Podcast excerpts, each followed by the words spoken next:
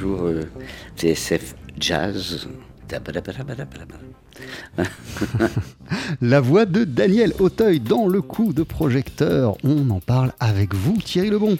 Eh oui, le comédien fan de jazz, et puis allez, disons-le, il aime bien notre radio, ça fait toujours plaisir. Euh, Il joue et met en scène actuellement au Théâtre de Paris le Malade imaginaire de Molière. Alors l'histoire, hein, on la rappelle, euh, Organ, hypochondriaque avant l'heure, manipulé par sa deuxième femme qui ne souhaite qu'une chose, sa mort pour pouvoir hériter. Un malade imaginaire euh, qui par ailleurs veut marier euh, la fille qu'il a eue d'un premier mariage avec un médecin alors qu'elle aime en secret un autre homme. Et en fait, eh bien, ce n'est pas la première fois que Daniel Auteuil joue Molière au théâtre. Alors, historiquement, j'ai joué, quand j'avais 40 ans, euh, le Scapin, les faux bruits de Scapin, dans la cour d'odeur, au Festival d'Avignon. Ça a été une vraie rencontre avec cet auteur. Le sentiment d'appartenir à, une famille théâtrale de cet auteur qui nous transmet depuis plusieurs siècles déjà ses valeurs, son humour, euh, sa force, la beauté de son texte. Quelques années après, j'ai joué l'école des femmes. Cette fois-ci, c'était des vers, subjugués par la forme, par la beauté de la langue, mais surtout par euh, ce que cet auteur, ce dramaturge, cet intellectuel, ce poète, cet homme de théâtre et cet acteur raconte. C'est-à-dire qu'il sait être toujours en accord avec notre époque et son théâtre est universel parce qu'il parle de nous et de toute éternité. Daniel Auteuil, qui est véritablement habité, Thierry, par son personnage sur scène dans Le Malade imaginaire. Ah vraiment, Jean-Charles, c'est le moins que l'on puisse dire. Il se donne vraiment à fond, euh, physiquement, hein, littéralement, pour euh, le plus grand plaisir euh, des spectateurs. Et résultat, et on le disait, il aime le jazz, c'est vraiment un spectacle qui swing.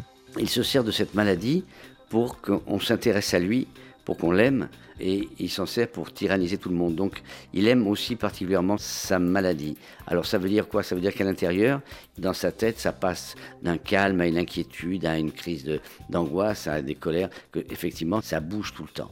Et chose curieuse, cette pièce qui a plusieurs siècles fait rire les gens d'aujourd'hui comme si la pièce avait été écrite hier matin quoi c'est ça que c'est ça son génie quoi c'est qu'il est en prise directe avec nous aujourd'hui et, et je pense qu'il sera en prise directe avec les tant qu'on n'est pas entièrement bionique il sera en prise avec nous quoi. Alors j'ai quand même une question, Thierry. Pourquoi euh, Daniel Auteuil a choisi euh, Le Malade imaginaire? Eh bien, parce que pour lui, cette pièce est en quelque sorte un condensé euh, de l'œuvre de Molière. Le malade, pour- pourquoi le malade aujourd'hui? Parce que en la lisant, en lisant plusieurs de ses pièces, je me suis aperçu que euh, celle-là avait la particularité de, c'est sa dernière, on le sait, mais la particularité de mélanger plusieurs styles et plusieurs autres pièces qu'il avait jouées. Il y a à la fois dedans et la farce, a la comédie, il y a de la psychologie, euh, il y a du raisonnement, il y a du drame. C'est l'ultime pièce d'un homme qui a consacré sa vie euh, au théâtre et, et puis aussi c'est un rôle magnifique, voilà.